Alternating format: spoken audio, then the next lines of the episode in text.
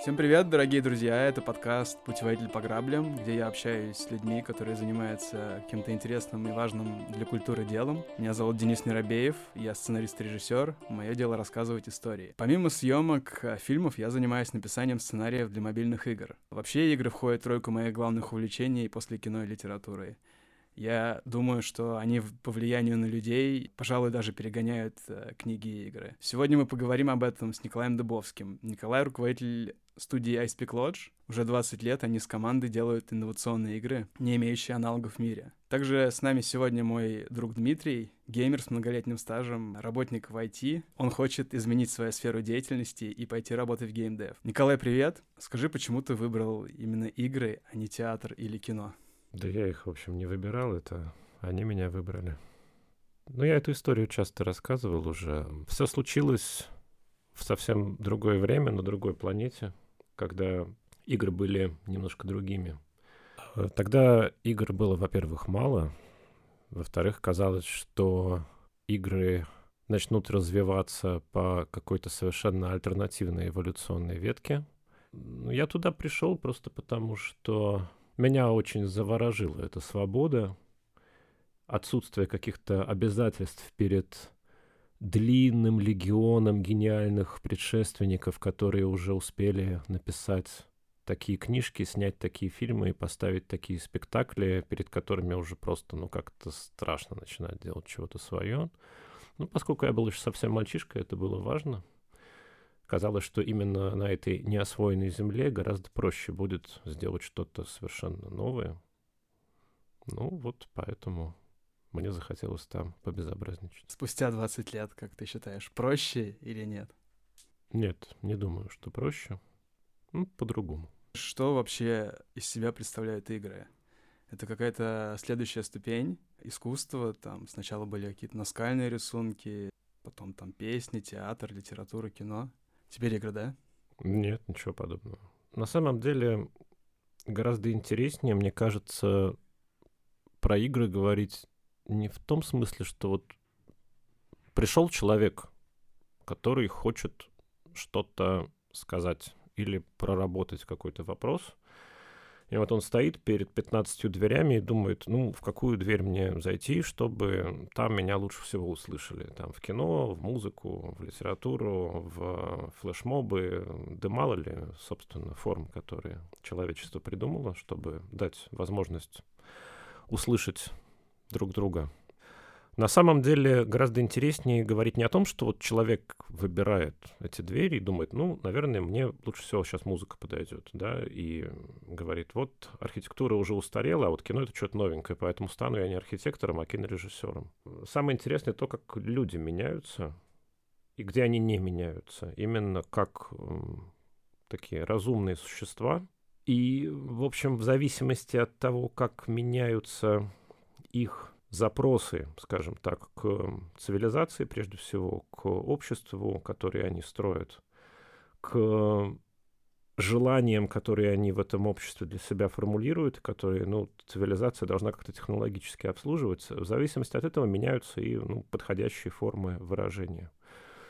Поэтому игры тут ничего из себя принципиально нового, возможно, не представляют. Интересно, как люди меняются, а не как меняются формы выражения смыслов. Давай немного перенесемся в нашу страну, и ты фактически стоял у истоков российского игропрома. Как он поменялся за 20 лет?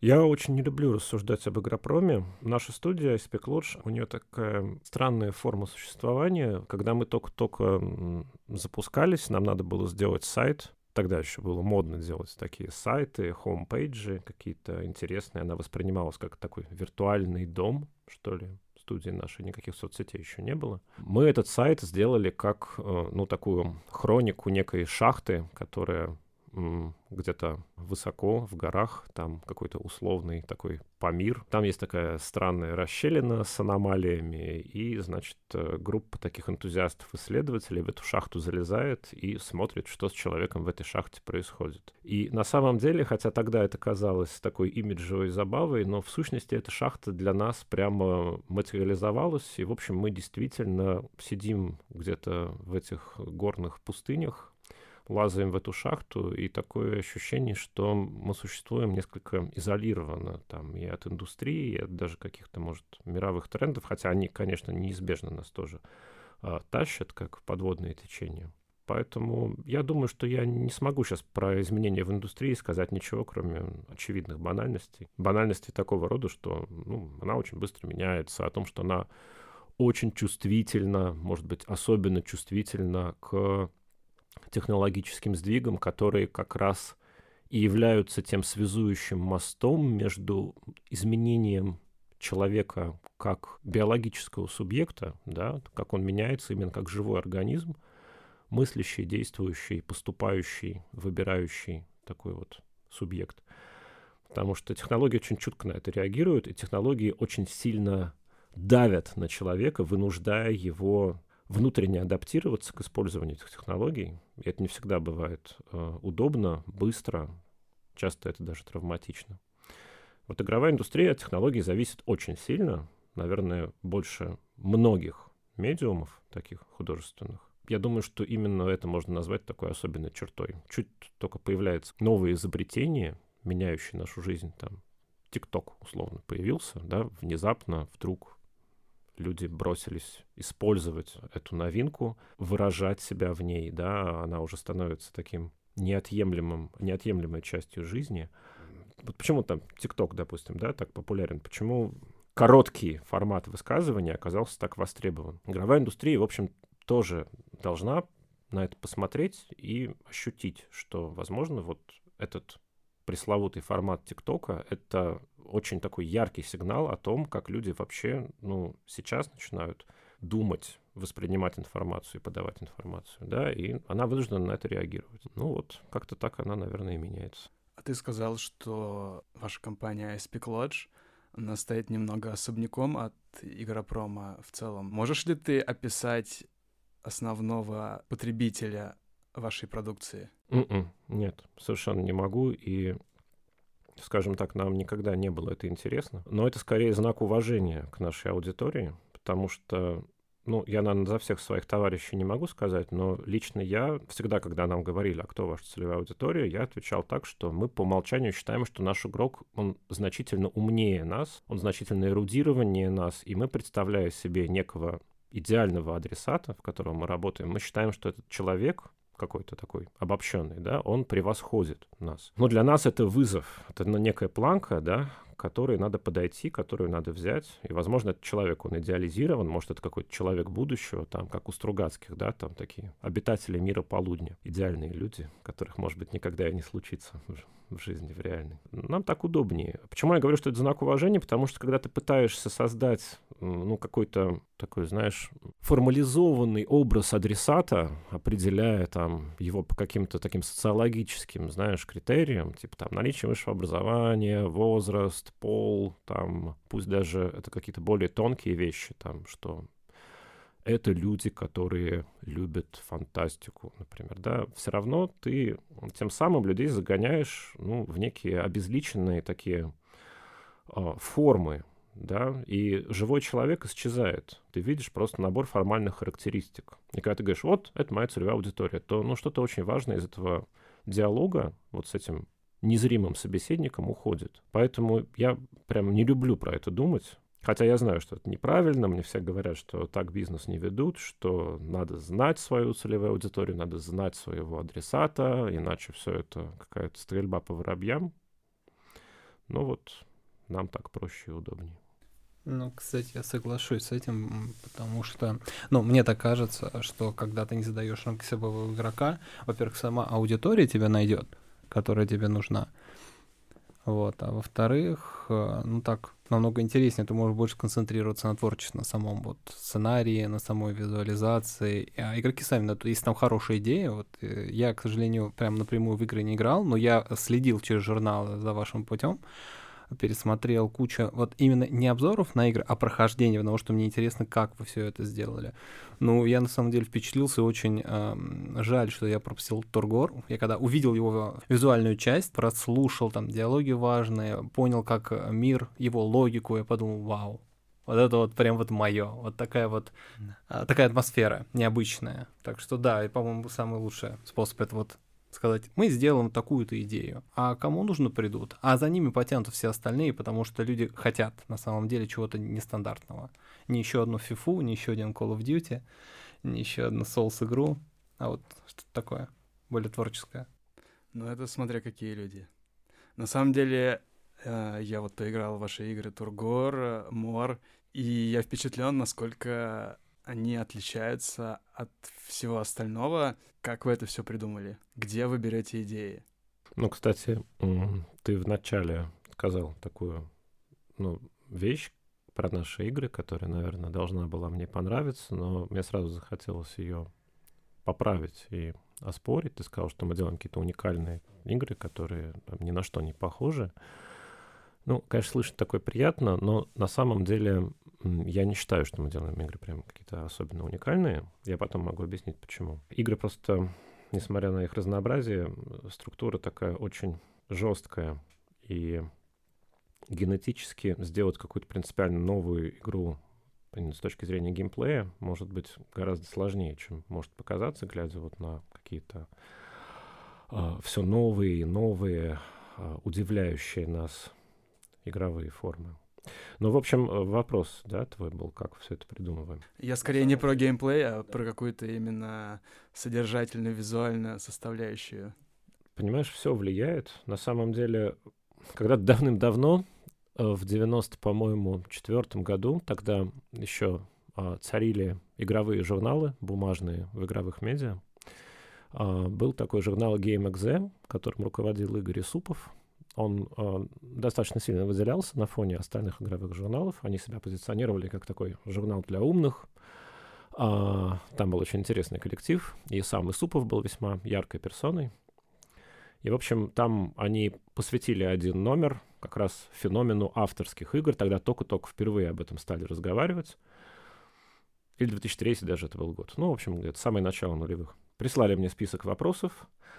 И я как бы, я впервые получил такую серьезную площадку, и я там выговорил вообще все, что накипело за эти годы у меня.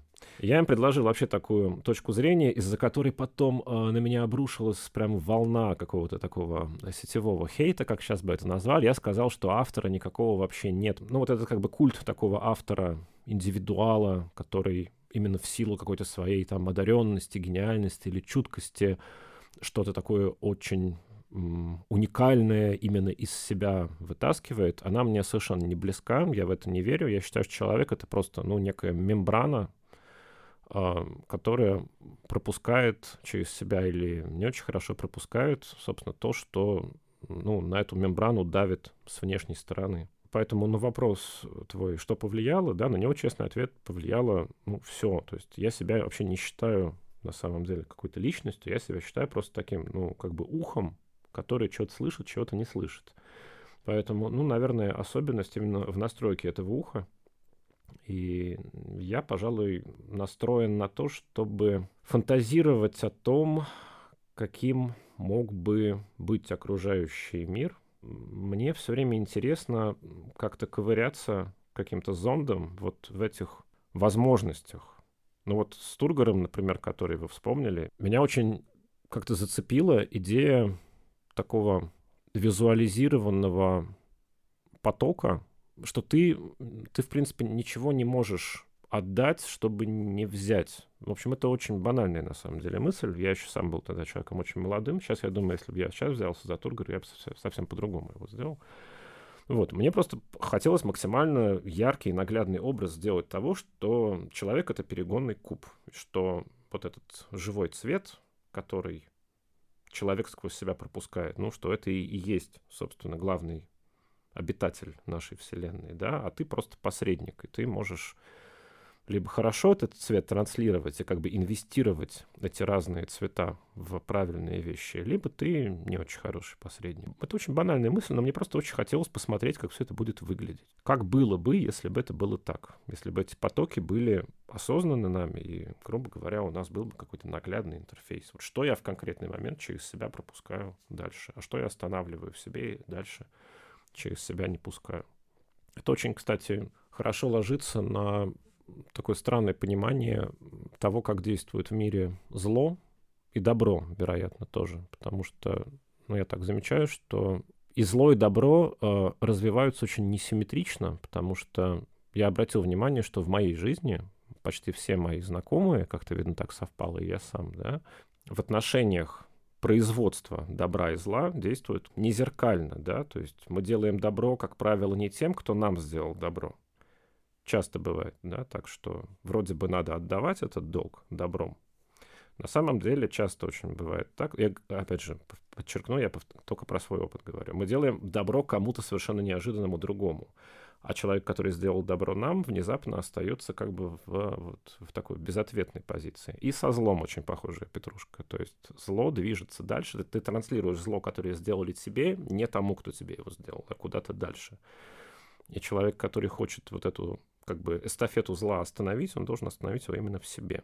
Вот это тоже с идеей Тургора как-то очень хорошо коррелировало, когда вот все эти вещи стали так брежить в моей голове, мне просто захотелось лично для себя это все как-то наглядно оформить, чтобы была какая-то удобная форма представления и работы с этими идеями. Вот и все. Ты сказал, что некоторые идеи для твоих игр довольно банальны, но при этом я вижу, что по форме это что-то совершенно необычное. Как ты вот это свое видение, свое вот это ухо мысли свои, как ты доносишь свои идеи до художников там. Очень важный момент. В нашей студии я говорящая голова, потому что, ну, как-то так исторически сложилось, что мои э, друзья, они не очень любят давать интервью, ну, просто, наверное, в силу личных особенностей. Поэтому я за всех отдуваюсь. Из-за этого складывается такое впечатление, что я создаю какие-то идеи, которые надо потом донести до исполнителей замысла, которые должны его хорошо или плохо исполнить. А в iSpeak Lodge так совершенно не работает на самом деле. И именно вот из-за этой иллюзии того, что есть один некий говорящий аватар в студии, кажется, что это в основном какой-то такой мой там уникальный режиссерское такое видение мое. На самом деле в iSpeak все гораздо сложнее устроено. И у нас, в общем, действительно очень такой дружный коллектив. И мы относимся друг к другу с таким вот именно профессиональным уважением, когда я прекрасно понимаю, что это, кстати, к слову о том, почему банальные идеи лучше не банальных. Когда все, кто причастен к, именно к материализации вот этого замысла, даже там импульс изначально исходит от меня, они неизбежно вносят свою трактовку. Абсолютно все люди. Там и программисты, и аниматоры, и скриптеры, естественно, там художники, композиторы. И уследить за этим всем как-то иногда даже бывает вредно. То есть, ну, я, возможно, с годами уже стал понимать, что на самом деле вот этот творческий контроль, он часто приводит даже к плохим результатам больше, чем к хорошим. Я знаю, что со мной поспорили бы многие театральные режиссеры и кинорежиссеры, где наоборот считается, что режиссерский диктат, он совершенно необходим для того, чтобы состоялся там хороший фильм или хороший спектакль. Но у нас это не совсем так. А если ты спрашиваешь о средствах, то это на самом деле вопрос, который я всегда мечтаю услышать от собеседников на разных там интервью и подкастах. На самом деле я вижу так, что самый, может быть, драгоценный такой вот остаток, который производит наша студия, может быть, это как раз приемы, которые мы изобретаем по случаю каждой такой вот игровой проблемы, которую надо решить. И на самом деле на один удачный прием приходится 9 неудачных. Вот эти приемы, эти как бы техники передачи игроку эмоций, импульсов, рефлексий, которые он должен произвести с собой, чтобы поступить тем или иным образом, это сделать действительно довольно сложно, потому что набор этих приемов в играх, он еще не очень хорошо структурирован и неосознан. Когда я преподавал э, вот последние пять лет в вышке, мы столкнулись с тем, что, ну, грубо говоря, надо студентам давать учебники.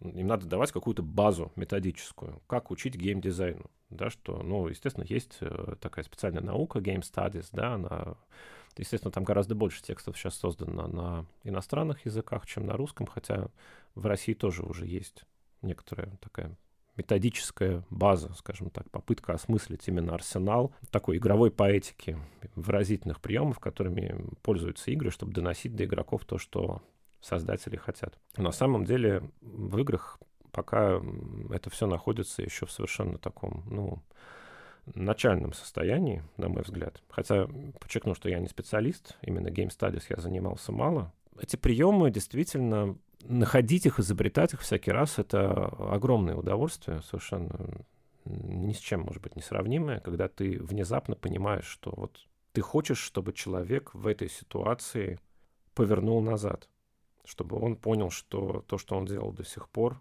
даже, может быть, и хорошо, и правильно, и выгодно, но имеет смысл сейчас вернуться, перепройти тот же путь, да, и возможно, перепройти его с более высоким уровнем сложности, который игрок сам себе почему-то захотел ставить.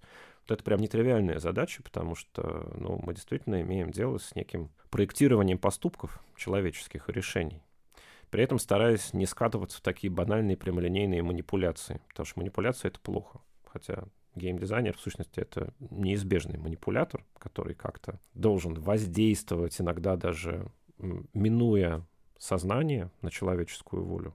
Но это, в общем, такая штука, от которой надо максимально отталкиваться. То есть это такое неизбежное зло, ну, как у лекарства у каждого, да, есть некий вредный химический эффект. Вот эти приемы мы стараемся изобретать всегда, ну, то есть их, их сотни. И просто сейчас как-то их обобщить, конечно, я не смогу. Я бы очень хотел на каком-то подкасте поговорить там про какой-нибудь один конкретный прием. То есть, ребята, как вы работаете с пространством? Как вы делаете, например, так, чтобы игроку не хотелось выходить из замкнутого помещения, да, и вообще, что такое пространственные границы внутри игры, как вы с ними работаете. Вот на эту тему я бы с удовольствием там целый час проговорил, потому что это действительно интересно. Тут надо все время что-то новое изобретать. Мы это запомним.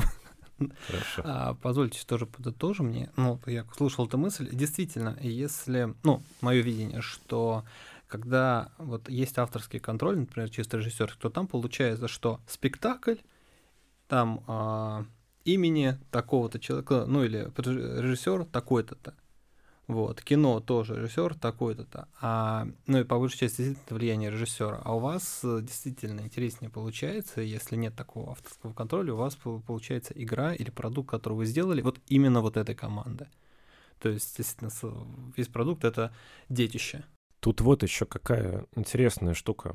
Понимаешь, в играх на самом деле, вот я, я знаю, что все время иронизируют над моими словами, что Вайс Пиклодж там не игрок, а соавтор, да? Мы все время эту фразу, ну как не все время, я одна, сказал ее на одной из КРИ, конференции разработчиков игр тоже в нулевых. Вот, и потом мне это припомнили, и теперь все время меня этой фразы шпыняют. На самом деле, действительно, в играх человеком, который проектирует свой опыт, на самом деле является игрок, не контролируя, и мы ничего про него не можем знать. Вот как мы ничего не знаем про нашего адресата с точки зрения того, какая у нас целевая аудитория, мы точно так же, в общем-то, не знаем, как игрок может себя повести. И это создает огромные проблемы, потому что, ну, действительно, самый простой путь — это сделать, ну, условно, интерактивное кино, да, вот Last of Us мы вспоминали в начале разговора, где, в общем-то, ну, игрока ты ведешь совершенно определенным путем по ниточке, и твой контроль за его контролем, скажем так, потому что игрок все время работает с идеей контроля. И э, для игрока это действительно очень такая важная,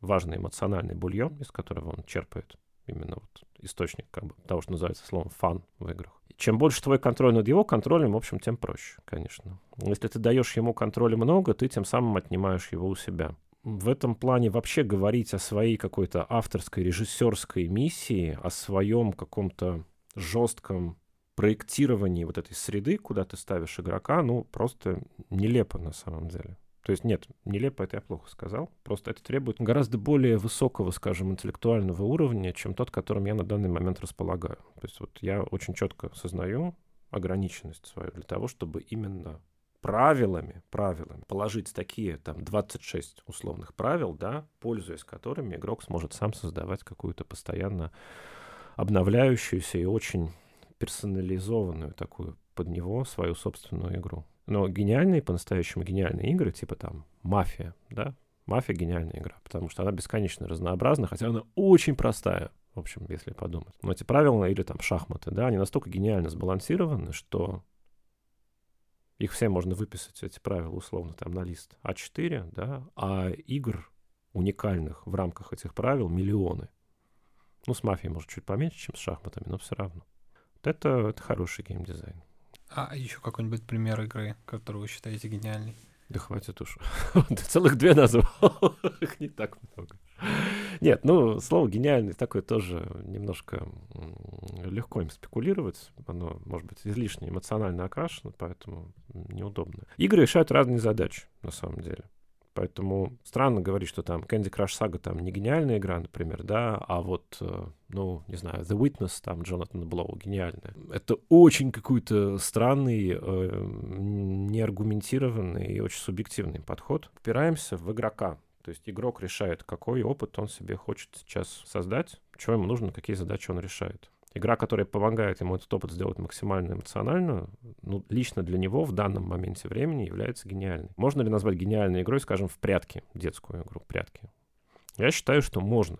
Хотя, казалось бы, ну, подумаешь, бегают малыши и кричат раз, два, три, четыре, пять, я иду искать, да, там, э, застукан, не застукан. Если мы работаем с эмоцией, опять же, давайте, ну, раз про контроль заговорили, давайте поговорим про контроль. Вот прятки с точки зрения контроля. Это ну, великолепно сдизайненная, очень лаконичная э, игра, где ты постоянно получаешь эмоции от того, что чем больше у тебя контроля, тем ты больше уязвим, скажем так, условно, потому что там чем ты ближе да, к точке, на которой ты должен зафиксировать себя как спрятавшегося, да, ну, стуколка, ладно, там прятки. У нас со студентами были споры, что, оказывается, в разных регионах нашей страны там прятками и стуколкой называют разные вещи. Я московский человек, я, я играю в прятки так, как в Москве в основном играли, где надо застукаться, если ты успел добежать и э, не обнаружен. Чем ты ближе к этой точке, тем ты больше уязвим. Чем ты дальше от нее, тем меньше у тебя контроля, но при этом тем больше твоя безопасность. Да, это ну, совершенно гениальный геймплей. Вот, надо делать так. При этом его гениальность еще и в том, опять же, что играющий сам повышает для себя уровень сложности гибко. Естественно, дети этого не осознают, да, дети это делают интуитивно. Вот, и, скажем так, да, чем лучше, условно, ты спрятан, тем труднее тебе использовать это преимущество впоследствии. Вот это хороший геймплей. Ну, много можно говорить про хорошие игры. Гениальные не будем слово употреблять. Ты вот сказал про хорошие игры. И ты привел в пример две игры, которым уже сотни лет. А ты можешь э, какой-то пример привести именно из виртуальных игр, из видеоигр? То есть ты хочешь, чтобы я назвал игру, гениальность которой реализуется именно за счет специфического носителя, да? Ну, Pony Island, давай я назову. То есть это игра, которая заставляет человека переосмыслить сам а, вообще вид доверия системе. Смотри, чем видеоигры особенно интересно, почему сейчас они так популярны, почему действительно часто, когда говорят игры, сразу видеоигры на ум приходят. Мне кажется, что не только потому, что, ну, именно вот эти устройства ввода-вывода сейчас, ну, стали настолько удобными для нас со всех точек зрения, не только для игр, да, вообще как коммуникаторы идеальные. Там это и компьютеры, и смартфоны. Но еще и потому, что э, как бы алгоритмизация этих игр, она очень удобно, ну как бы чело- человеку очень легко эти правила принимать, потому что он, в принципе, понимает, что он имеет дело с роботом, да, в отличие от живых ролевых игр, да, ларпах так называемых, э, живые игры ролевого действия, да. И эта алгоритмизация создает, опять же, ощущение желанное вот того самого контроля, который является таким вот может быть, даже прям философским камнем геймдизайна. И игры, которые я бы сейчас назвал вот наряду с Pony Island, ну, Pony Island просто одна из. Я бы не сказал, что это прямо топ в моем персональном рейтинге.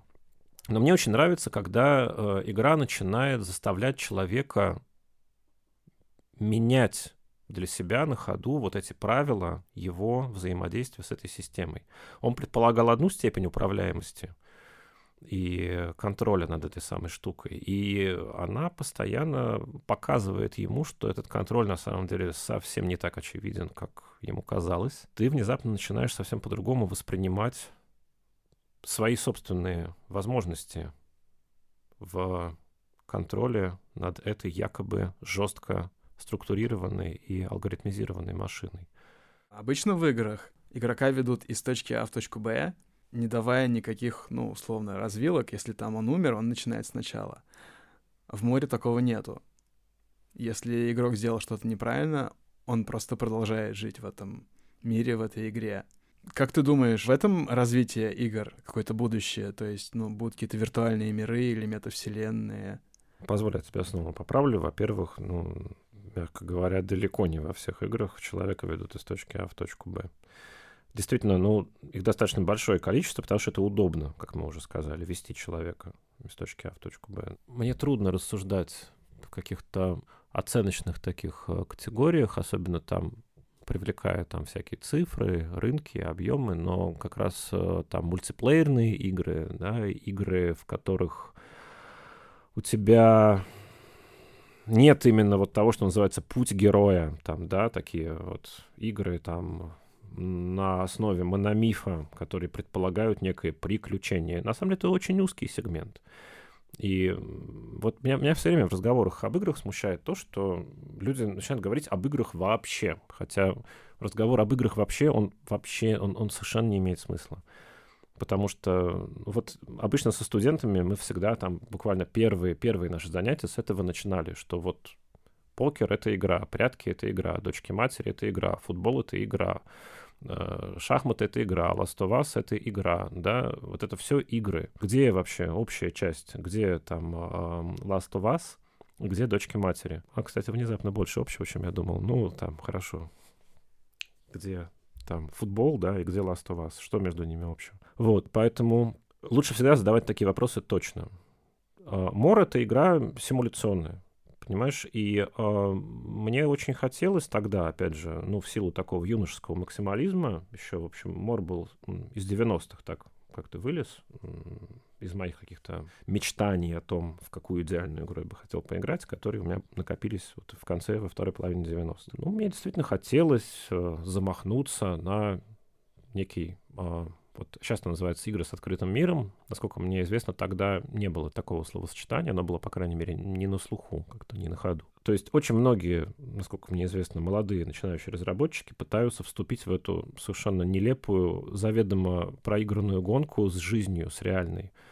Тогда очень хотелось сделать, чтобы игры были прям вот такие же, как в жизни. Вот чтобы все было как в жизни. Чтобы там ты голодал, как в жизни, уставал, как в жизни. Чтобы случайностей было примерно столько же, как в жизни. Чтобы вот игрок прям ощутил, насколько игры в самом делешные, да. Вот, не какие-то там жалкие поделки, а вот они прям вот имеют такой же статус значимости для человеческой жизни, как и, ну, собственно, действительность, которую мы привыкли называть действительностью. И вот этот самый максимализм юношеский, он ну, создал, породил вот такую вот попытку сделать вот такой дизайн, да, где человека просто оставляют на произвол судьбы и как можно меньше, как ты говоришь, за руку его ведут. Это было скорее от противного. Это был такой подростковый бунт, что ли, против некоторой линейности, да, в нарративных играх. Я подумал о том, что в основе идеи какой-нибудь Last of Us это какая-то содержательная часть, а, допустим, в каких-нибудь там дочках-матерях, там, в футболе это что-то больше а, в плане геймплея, в плане фана. Ты скорее сейчас в эту сторону движешься в плане разработок игр?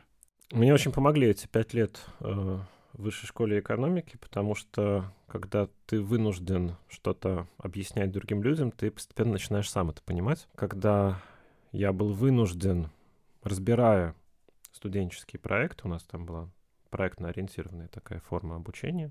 Каждый студент делал несколько проектов за период обучения, ну, даже достаточно много. Вот. Все их надо было как-то анализировать, давать студентам э, отзыв, показывать, что в этих проектах с твоей точки зрения не очень хорошо получается, и самое важное, как именно, возможно, стоит это чинить.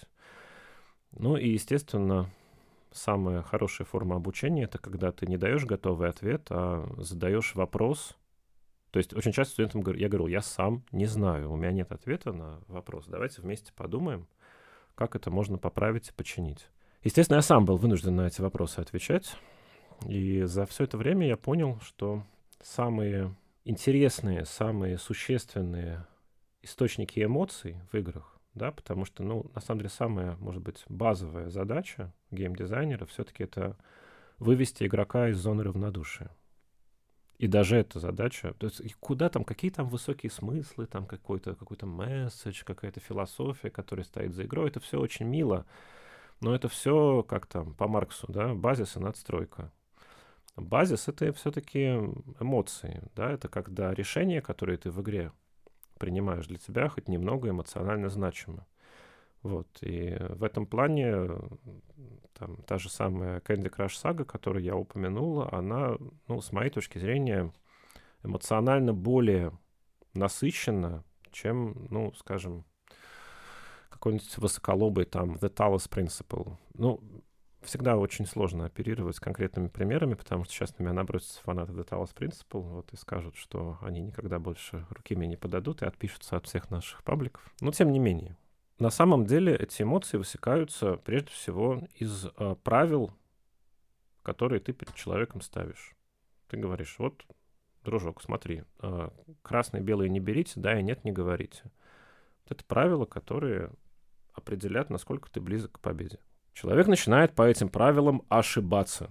Вот это самое, самое хорошее в геймдизайне, это спроектировать не максимально может быть, хороший трек для игрока, да, с точки зрения того, что он все время сидит на этой дофаминовой игле, совершает правильные действия, за это получает награды, похвалы, боже мой, вы гениальные, вы ошеломительные, а, как в игре там The Two Dots, да, там прям не стесняются на похвалы.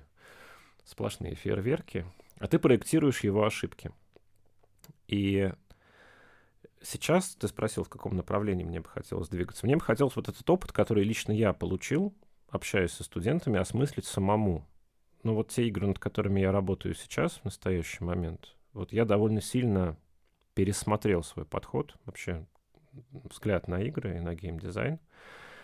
И мне сейчас гораздо интереснее работать с какими-то базовыми категориями, вроде там границ, да, которые есть у игрока. Вот это, это гораздо любопытнее, чем делать какой-то игровой интерактивный нелинейный сюжет.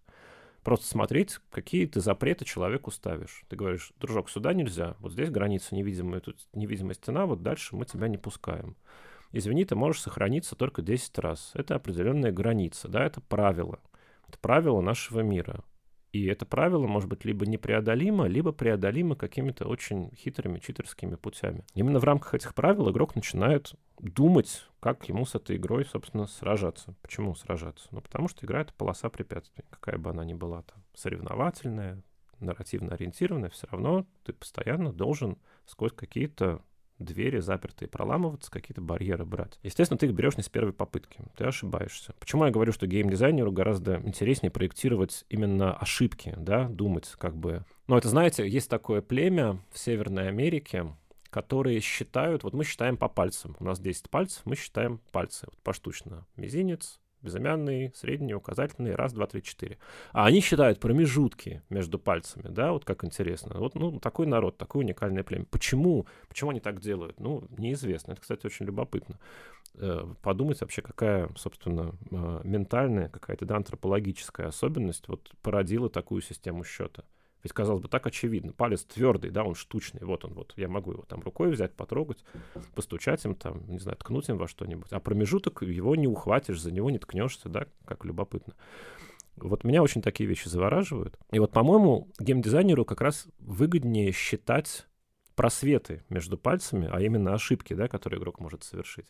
И проектировать вот этот, как бы, ну, не трек, да, как раз, трек, вот он линейен, да, а ошибки, которые ты можешь совершить, они гораздо более вариативны, что ли, потому что они твои личные ошибки, это ты, ты их производишь, да. Геймдизайнер производит пальцы, а игрок производит вот эти пустоты.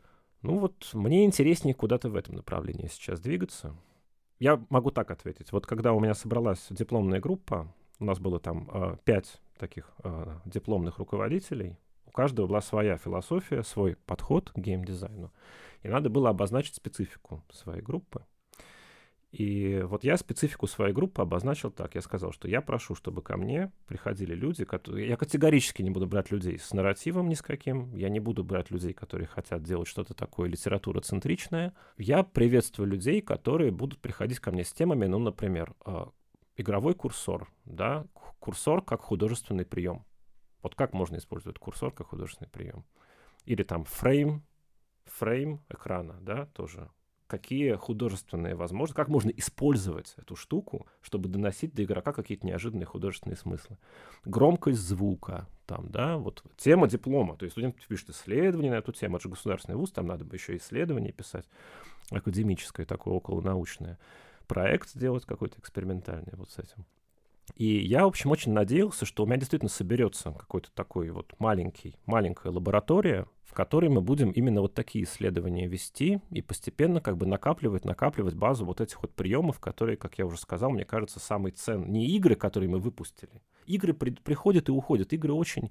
Игры — это эфемериды. У них срок жизни, в общем, обычно очень небольшой ну, какой-то культурный след остается от них. Вот Витургар, помните, до сих пор мне очень приятно. Но, конечно, в него никто уже не играет. Просто, ну, когда-то он был и был. Какой-то вот след он оставил, кто-то этим следом, может быть, подпитался. Ну, игра уже в прошлом, все, она ушла. А вот приемы остаются. И вот это, мне кажется, есть главный результат нашей работы. Поэтому я вот хочу именно чем-то вот таким заниматься в ближайшем будущем. И вот эти штуки, кстати, еще вот важный нюанс, раз уж я, ну, вы спросили, чем я хочу заниматься, мне сейчас, правда, это интересно, про это разговаривать и думать я чувствую, что начиная изучать то, как игровые приемы воздействуют на человека, вот как здесь в технических вот этих приемчиках, да, мы берем какие-то самые основополагающие вещи, такие как, ну, там, белый цвет, там, не знаю, курсор пресловутый, там, громкость звука и так далее. Вообще не трогая никакой мономиф, никакие архетипы там и все то, что мы так любим. Точно так же с человеком я предпочитаю, на самом деле, не залезать сейчас на территорию каких-то высокоуровневых идей, которые о человеке, смысл жизни, там, э, что такое история, там, э, есть ли смерть и так далее. А мне гораздо интереснее работать с какими-то телесно ориентированными вещами сейчас. У тебя начала уставать рука. Можно это использовать? Потому что ты осознаешь эту руку, она никуда от тебя не убежит. А, у тебя есть некий запас внимания, да, внимание тоже, там, внимание, память, концентрацию, я тоже их считаю скорее такими телесно ориентированными вещами. Игры как бы раннего периода, вот про индустрию, кстати, ты спрашивал, вот неожиданно нашелся ответ на твой вопрос. Вот я понимаю, что, наверное, как меняется индустрия. Мне кажется, кажется, опять же, из моей берлоги, из моей шахты, что индустрия раннего периода — это был такой достаточно вот эйфорический период, когда действительно игры неизбежно пытались стать действительностью и получить такой же статус и имитировать эту действительность максимально точно, максимально правдоподобно в максимальном количестве факторов, да, которые ну, на эту имеют, имеют значение для нас в ней. Надо разобраться вообще с тем, как человек устроен сейчас, мне кажется, потому что вот пока мы не разберемся с тем, как мы смотрим, как мы слышим, как мы принимаем решения, как мы думаем, какие когнитивные искажения мешают нам воспринимать информацию, отличать правду от неправды. А в играх это очень важный, э, важное качество, такое как бы skill игрока, потому что игры постоянно, опять же, работая с идеей правил. Вот я сказал, что, да, геймдизайнер — это манипулятор. Манипулятор очень работает с когнитивными искажениями. И с тем, как игрок себя ведет, как он принимает решения, как он поступает, опять же, как он оценивает свои действия с точки зрения их там эффективности и неэффективности, и это все, в общем, мне кажется, какие-то такие очень базовые вещи, ну, с которыми мы пока еще толком не разобрались, потому что поспешили куда-то вот забежать сразу в область каких-то платоновско-аристотелевских таких э, пределов описания Вселенной. А эти вещи самые интересные. Вот. Они где-то вот все сидят в нашем, в том, что у нас две руки, два глаза, два уха, один рот и всего один несчастный переутомленный мозг. Что-то подумал про игру, типа, про человека, который начинает страдать с геймером, и он теряет возможность пользоваться тем или иным органом, и ты передаешь эту игроку, что все, теперь ты видишь только одним глазом. И такая суровая достаточно игра будет.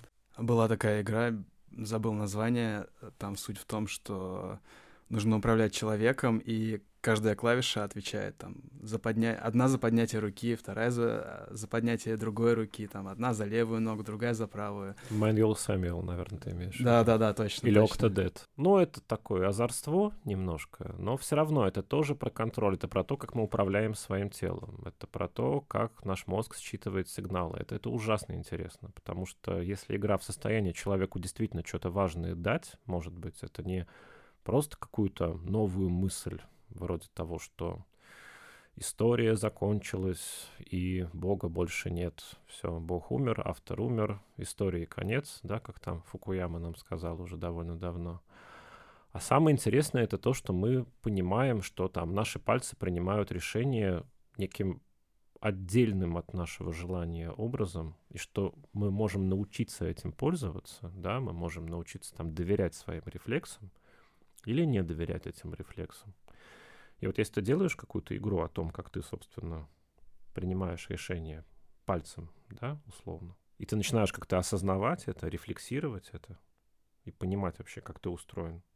На самом деле вот эти простые истории про пальцы, они могут и очень много нам сообщить о том, как мы принимаем решения, ну, на уровне там заводить или не заводить семью, и там, опять же, обмануть любимого человека или не обмануть какой-то ситуации. Потому что все эти решения, в общем, они так или иначе игровые. Хотя последствия у них самые, что ни на есть, реальные. А игры — это искусство? Чтобы это просто видеть, нужно разобраться с тем, что такое искусство. А что такое искусство, никто не может понять. Всякий раз, когда я там учился в каких-то университетах, там всякий раз Э, курс там по истории искусства или истории культуры начинался с того, что говорят, в мире существует более 250 определений культуры. Определения слова искусства как такового нет совсем. Сейчас там Википедию откроешь, наберешь там слово искусство. Ничего тебе эта статья полезного не даст. Тогда по молодости я это слово сказал просто потому, что никто его почти не говорил, и это было интересно. Вот сейчас это уже, по-моему, совсем не интересно. Сейчас мне гораздо интереснее вот какие-то нейрофизиологические вещи изучать, и спрашивает, насколько игры полезные или не полезный. Нет, плохое слово, не полезный. Удобный или неудобный тренажер для того, чтобы человек начал решать вот какие-то, простите за матерное слово, трансгуманистические задачи, да, по осознанию своих ограничений неизбежных, пониманию того, нужно ему эти ограничения преодолевать, или нужно просто принять их как данность и жить с ними дальше. Вот это гораздо интереснее. Потому что то, за что мы любим искусство, то есть, ну, там, как я раньше говорил, что вот игра — это модель вселенной, и она человеку дает такой быстрый, как бы и эмоционально значимый, цельный слепок этой вселенной в свете какой-то конкретной проблемы. Что вот за это-то мы и любим художественные произведения, что мы быстро узнаем об окружающей действительности что-то очень важное, с чем нам потом гораздо проще работать и жить. Ну, это тоже справедливо, я, в общем, не отказываюсь от этих слов. Так, в общем, любое какое-то смысловое проектирование работает. Но игры именно в силу своей специфики, их нужно именно куда-то вот тянуть в область осознания своих поступков, прежде всего. Наше время подошло к концу. Был очень интересный разговор. Мы общались с Николаем Дубовским, руководителем студии Aspect Lodge. До свидания, дорогие друзья. До новых встреч. Всего доброго. До свидания.